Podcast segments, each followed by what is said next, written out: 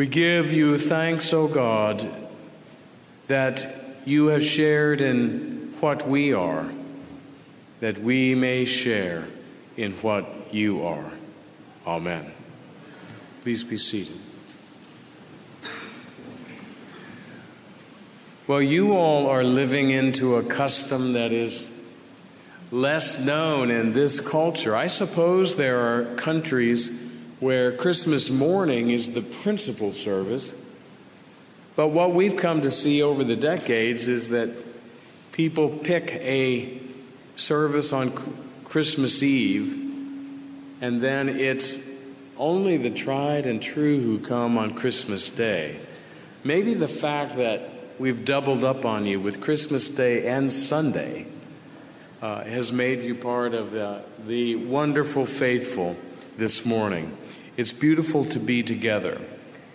And whether it was the priest and one or the priest and 1,000, it is a festival of our Lord. And when we come to this altar, we come for God's sake. We come knowing that we are celebrating the wonder of what God has done. God is our audience, you are the actors and all these vested people, we are just the prompters, bringing about praise. Somebody said one time that Christmas is really for the children, it's really for the kids. And that's true. If we take seriously that we are all children, children of God. The collect of Christmas Day and these readings, especially the prologue of John's Gospel, include us as the adopted children of God. So, yes, Christmas is for the children. Because what we've come to know is that we were born in that way that all people were born, but because of what Christ did, in coming among us. We are born not just of blood or flesh or the will of human beings, but we are born of God.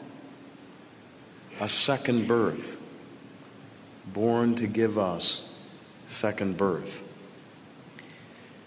What I'd like us to understand today is the ancient, most original wonder of the early church that in at Christmas we understand in the only ways that we can the incomprehensible mystery of the incarnation. That is, that the Word which was eternal and co creator, and the Word which always was, came among us and lived and dwelt among us.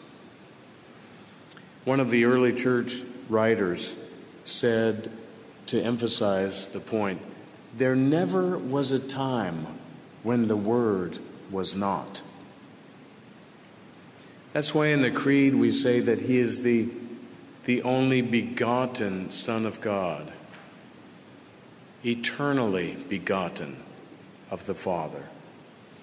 The Son of God, but there never was a time when the Son was not eternally begotten. The importance of the theology of the incarnation, which is so beautiful in this poetry of John's Gospel, the very first chapter, the first verses, is that in Christ, God was participating in a kind of sharing, a solidarity with what we are.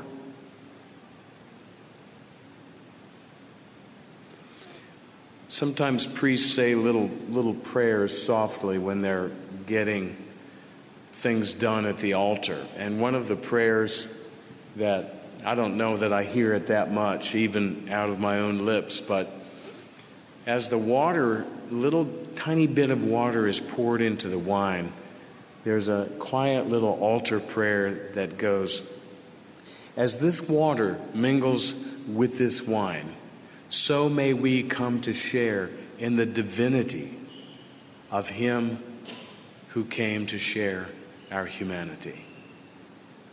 Do you see what I mean by an exchange of solidarity, a sharing?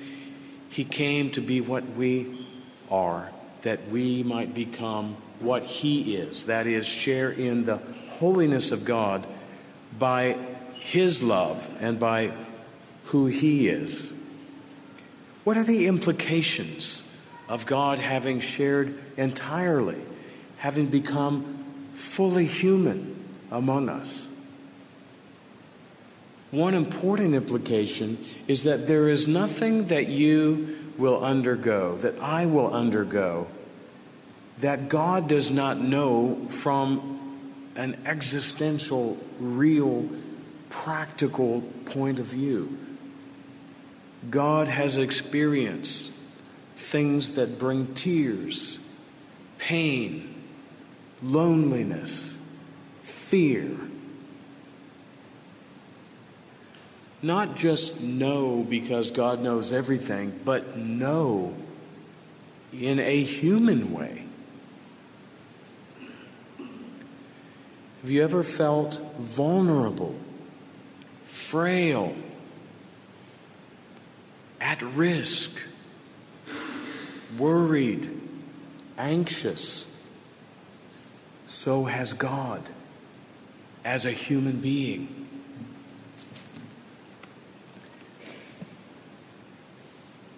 I bet that, like me, you love to notice things about the hymns as we sing them. Oh, I never really thought about that before. I've sung this a thousand times, but this is like fresh to me. In the hymn, Lo, How a Rose, this idea of sharing just rises out of it.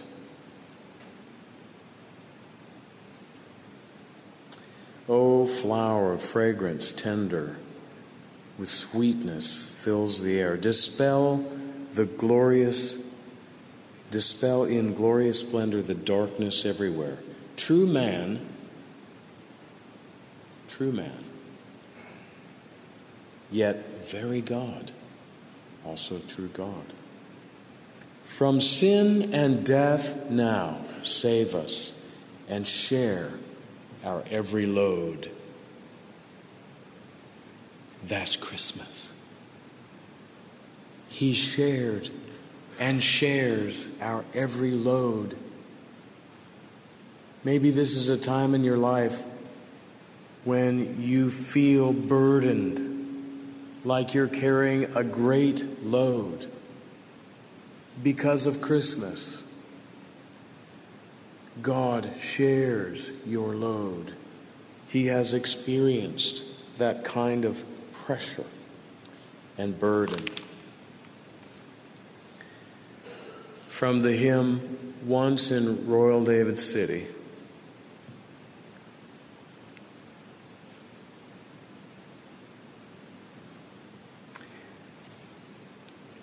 For he is our lifelong pattern. Daily, when on earth he grew, he was tempted, scorned, rejected. Tears and smiles, like us, he knew. Thus he feels for all our sadness, and he shares in all our gladness. He shares it. Since other people write things that I find so much more profound than anything I wrote, I like to read. In the ancient church, they so got this issue of the incarnation. And they they went into a pattern of wondering about the mystery of the fact that God, who is all powerful, all knowing, and ever present, was made vulnerable as a baby.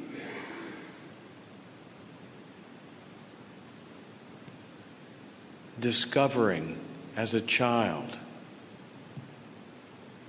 and locally present where he is, like in that manger. Origen, who wrote in the third century, says, A marvelous wonder has this day come to pass. Nature is made new, and God becomes man. That which he was, he has remained. And that which he was not, he has taken on himself. His choice. While suffering neither confusion nor division. How can I tell of this great mystery? He who is without flesh becomes incarnate. The Word puts on a body. The invisible is seen. He whom no hand can touch is handled and held. And he who has no beginning now begins to be the Son of God, becomes the Son of Man. Jesus Christ, the same yesterday, today, and forever. Now, right on that idea of the paradox of the unseen being seen, etc., a very modern writer by comparison, takes on the theme as well.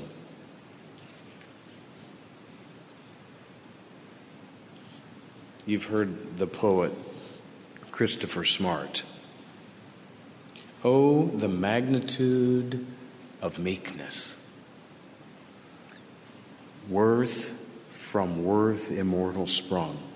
Oh, the strength of infant weakness if eternal is so young? If so young and thus eternal, Michael tuned the shepherd's reed where the scenes are ever vernal, and the loves be love indeed. So I've gone on and on But we're all really just saying one thing when we come to this altar today. We're singing Hallelujah. That heaven has been joined to earth because God has become human. And with that, God has taken humanity into himself because he descended and was born. He will take our humanity into heaven with him. A mystery indeed. And thanks be to God.